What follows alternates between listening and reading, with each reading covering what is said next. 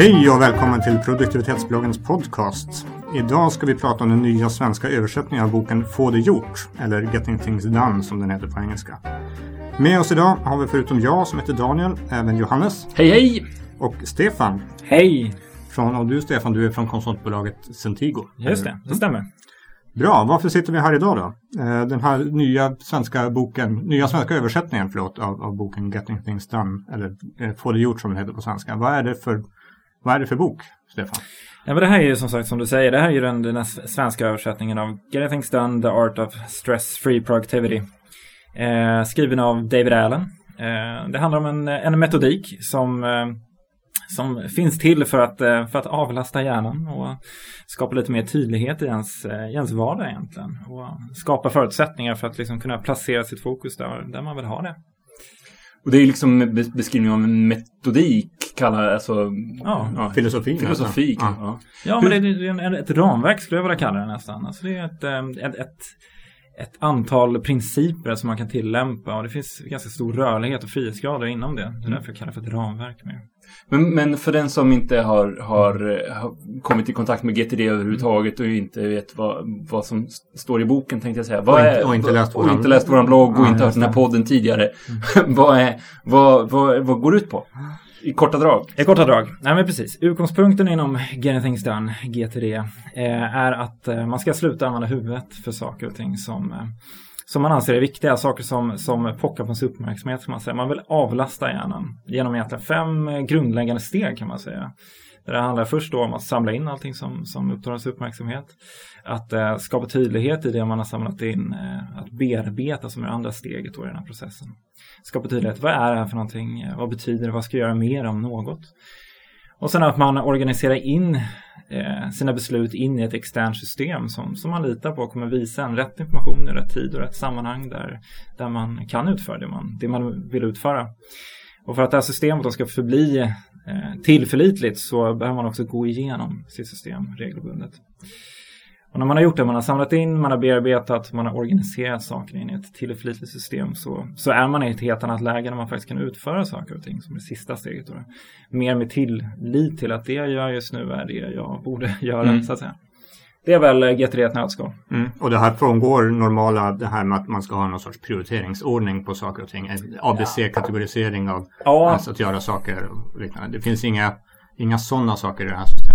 Det finns väl inga egentligen rätt och fel och sådär, men det, det, det, vi säger det är väl att, att, att lägga på ett strukturlager av prioritering i form av 1, 2, 3, ABC, hög, medel, låg så att säga. Det, det, det är lite för förenklad form av eh, prioritering. Prioritering, mm. prioritering är komplext och eh, vi menar med att, att genom att definiera hela ens, ens värld av åtaganden så att säga Eh, så, och att, att avlasta minnet så kommer man in mer i liksom en intuitiv prioritering. Så, mm. så, att säga. Så att man litar på vad man ska göra stund för stund.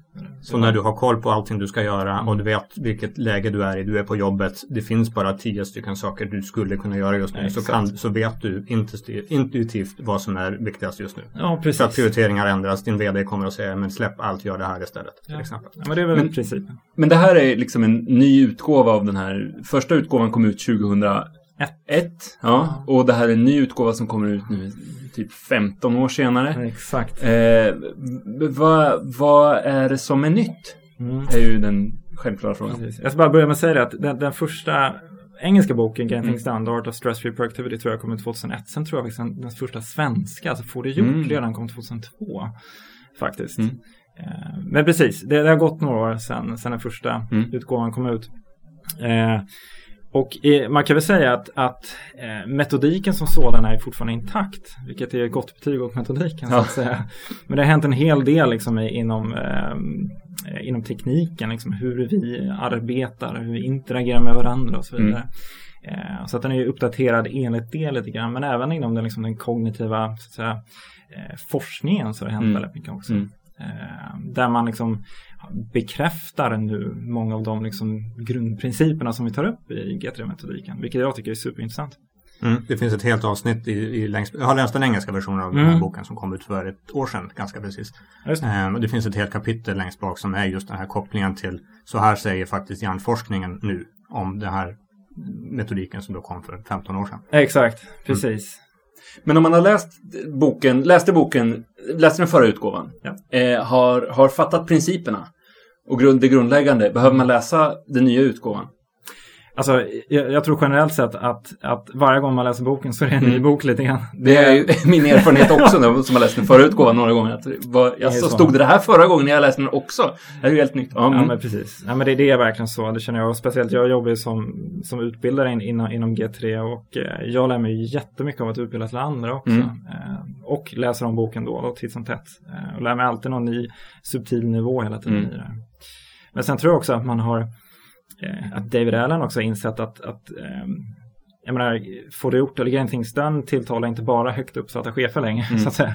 Det är en helt annan ny målgrupp som, som så att säga som kan applicera det här. Eh, och eh, tittar på det här enorma genomslaget som, som Getting Things Done fick 2001 så har det växt en hel del liksom, grupperingar och system har utvecklats Mm. kring den här metodiken. Så att det är en mycket bredare massa nu tror jag som, som tar till sig av, av, av de här principerna. Mm. Spännande. Väldigt. Mm. Och varför sitter vi här? I den, vi har den mobila inspelningsutrustningen med oss. Det är kanske därför Det är därför låter, det raspar och, Ja. och låter dåligt. låter lite sämre än vad det brukar göra. Eh, Men varför sitter vi här hos er idag? Hur har ni varit involverade här på Centigo? Ja, men vi, eh, vi är två stycken eh, certifierade kursledare in, inom Getting Done. Det är jag och eh, Pontus Axelsson då, inom Centigo som är certifierade i Sverige i dagsläget. Och vi, vi ingår ju i ett nätverk, ett samarbete med David Allen Company som är grundarna för den här metodiken och även ett, ett bolag i Norge, Produktiv Norge. Och vi hade en dialog med David Allen ganska tidigt kring den här nya utgåvan då att Eh, nej men att vi ville vara inkopplade i arbetet, översättningsarbetet, för det är ju svårt. Dels att översätta rent från engelska, men också om man som översättare liksom inte är insatt alla detaljer kring som metodiken. Så, mm, så är det knepigt och vi kände bara att vi ville vara med och säkra att liksom nyckeltermerna, alltså Mm. Specifika termer och, och så vidare, eh, begrepp blev rätt översatta så att säga. Vilka termer och begrepp är det och vilka har förändrats och varför? alltså det är- är det, kan man ställa en så bred fråga? Ja, precis. Ja, vi kan kanske inte gå igenom alla, alla, alla termer och, och begrepp och så vidare. Men till exempel, jag tror att i förra, förra utgåvan så kallar man det bråta istället för stoff. då. Ja, allt, det det. här, allt det här odefinierade som, Som heter Stuff på engelska. som heter Ja. stuff på engelska. Mm. Exakt. Så Mm. att, det kallar vi stoff idag. Ja. till exempel. Sen pratar man mycket, mycket om Eh, pratar man mer om att, eh, att eh, göra istället för att utföra som vi säger då. Mm. Eh, så att vi har ändrat lite grann i de här grundläggande stegen också. Mm. Och David själv har väl ändrat en del också. Han har ändrat det här Mm. med som tidigare hette eh, fokusnivåer, hette det väl? Ja, det heter det idag. Ja, Ja, på svenska heter det. fokusnivåer, absolut. Men den här, den här eh, flyghöjdsliknelsen Mm. som jag aldrig riktigt fick häng på för att det var en massa fot inblandade. Ja, Eh, den har väl också rykt? Tack det heter våningar. Eller Ja. man kallar det. Mm. ja precis. Alltså, på, på svenska så säger vi egentligen fokusnivå där Mm. man liksom börjar på marknivån liksom, Mm. som är eh, förenklat då liksom alla de här mer operativa, högrörliga, högst förändliga sakerna i ens, Mm. ens värld. Liksom. Mm. Att skicka mejlet, att skriva Mm. draften att, eh, och så vidare. Och så vidare. Mer upp till, till projekt, alltså det som kräver lite mer, mer av en, liksom, fler steg att utföra till ansvarsområden. Och, Ja. För de kommer ju ganska naturligt de där nivåerna när man Ja. väl beskriver dem. Ja. Så då behöver man inte den här knepiga liknelsen som jag aldrig liksom fattade och som bara förvirrade mig. Nej, Så det här, vi, vi tycker Mm. ni- nivåer är ett bra sätt Mm. att uttrycka på faktiskt. Mm. Tycker vi. Och han betonar också, var min uppfattning av att ha läst den engelska boken, han betonar det här med, med sammanhang mindre i den nya boken än man gjorde i den förra. Är min uppfattning. Mm. Har du Just- exempel där på?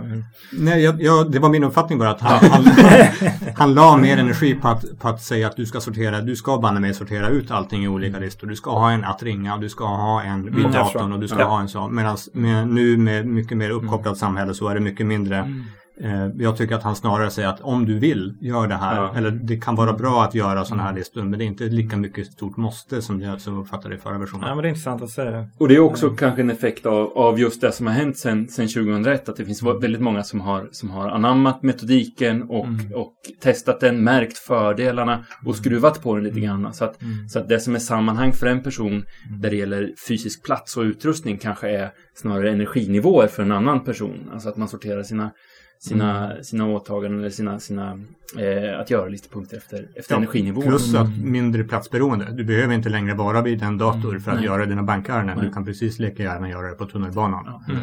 Ja, men exakt. Nej, men det, jag tycker det är intressant att du säger det. För att, jag menar, det, det, det är jag, i alla fall jag är väldigt tydlig med på våra kurser just att det finns liksom inget rätt sätt att, eh, så att säga, skapa en lista på Nej. egentligen. Men det finns ett antal förslag. Liksom att ja, vid datorn eh, hemma på kontoret och så vidare som jag själv personligen fortfarande använder. Men jag har märkt själv att att, att det blir mer finfördelat kanske som Mm. i min dator. Att jag kanske har en VPN kategorisering liksom, Ja, för de grejer som kräver det och så vidare. Alltså det blir mer, mer finfördelat. Mm. Jag har en offline-kategori som Just är det. sånt jag kan göra på flyg till exempel. Ja, Eh, exakt. eh, Precis. Det som slår mig det är att man, man, när man läser, läser boken och när man läser den engelska utgåvan som är den Mm. som, som, som vi har läst hittills eftersom den nya svenska utgåvan är så ny så att. Jag har i alla fall inte hunnit läsa den. Ja. Men det man slås av är att man kan få nytta av, av att ta liksom de små, småsmulorna av metodiken, Mm. ta några grejer och anpassa. Absolut. Men sen så det stora genombrottet får man först när man liksom får ihop alltihopa Mm. och känner att man har, har är, jag tror att David Allen tidigare använt, använt begreppet master and commander. Ja, Man, man liksom har total kontroll och, Ja. ge, och då får man en mycket större effekt av, av metodiken. Vad, Mm. vad tror du om det? Ja men absolut, och det är, det är en sån här matris han brukar Ja. visa där du har eh, master control, den här kvadranten där uppe där du har både kontroll och perspektiv. Precis. Liksom, någon form av ultima, ultimat, eh, eh, vad säger man, eh, state. Mm. Tillstånd. Tillstånd.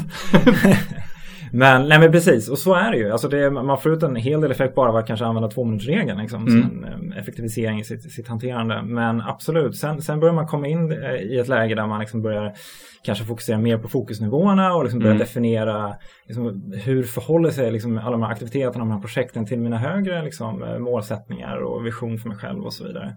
Och då börjar man ju verkligen gå ner på djupet mer, Mm. alltså gräva i de här mer subtila sakerna som Mm. verkligen klargör mer den här prioriteringen, det här perspektivet. Mm.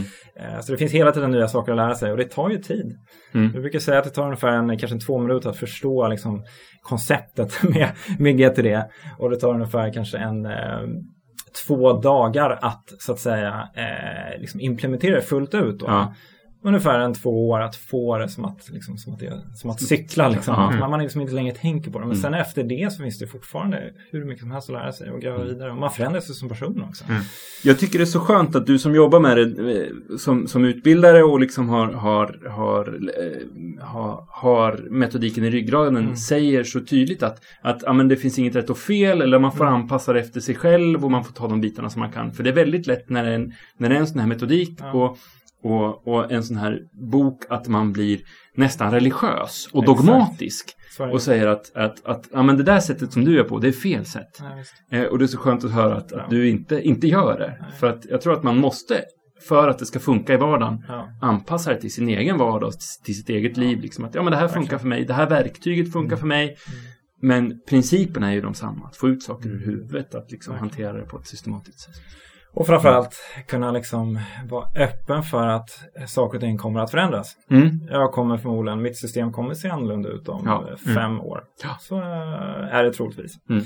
Och det, det är bara att vara öppen för det. Mm. Eh, Bra. Och, det, och det är någonting bra. Liksom. Att, Det- att systemet absolut. förändras gör ju att man, att man utvecklas. Om man har ett, ett system som Mm. ser likadant ut, då har man ju inte kommit någonstans, varken i, i personlig utveckling eller Visst. liksom i, i, i det man vill ha gjort. Så det är fantastiskt. Bra. Hur sammanfattar vi det här då? Ny bok. Läs Eh, den. läs den. Den är läsvärd även om man har läst den förra förmodligen. Ja. Ehm, Det var, det var den förra också, läsvärd Ja. igen. Mm. Även om man läste den förra skulle man läsa den igen. Så läs Mm. den här igen flera Mm. gånger. Det tycker jag. Det- Definitivt. mm. Ehm, Finns på alla svenska större bokhandlare. Ja. Mm. och vi länkar till eh, platser där man kan köpa dem i, i eh, blogginlägget till den här podcasten. Precis. Bra. Eh, Vill du få kontakt med, med Stefan så får du det på pro, personligproduktivitet.se. är väl eh, det bästa sättet. Ja, eller precis. Centigo.se slash GTD. Mm. Och ni kör kurser och så, både för företag Ja. och för allmänheten. Ja. Om man skulle vilja det. Exakt.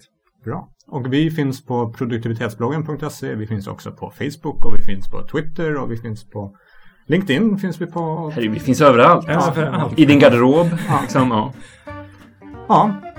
Har vi något mer att säga? Eller Mm, vi, vi är nöjda så. Ja, bra. Bra nu. Med oss idag har vi haft Johannes, vi har haft Stefan och jag heter Daniel. Och vi syns nästa vecka. Ha det så bra. Hej då!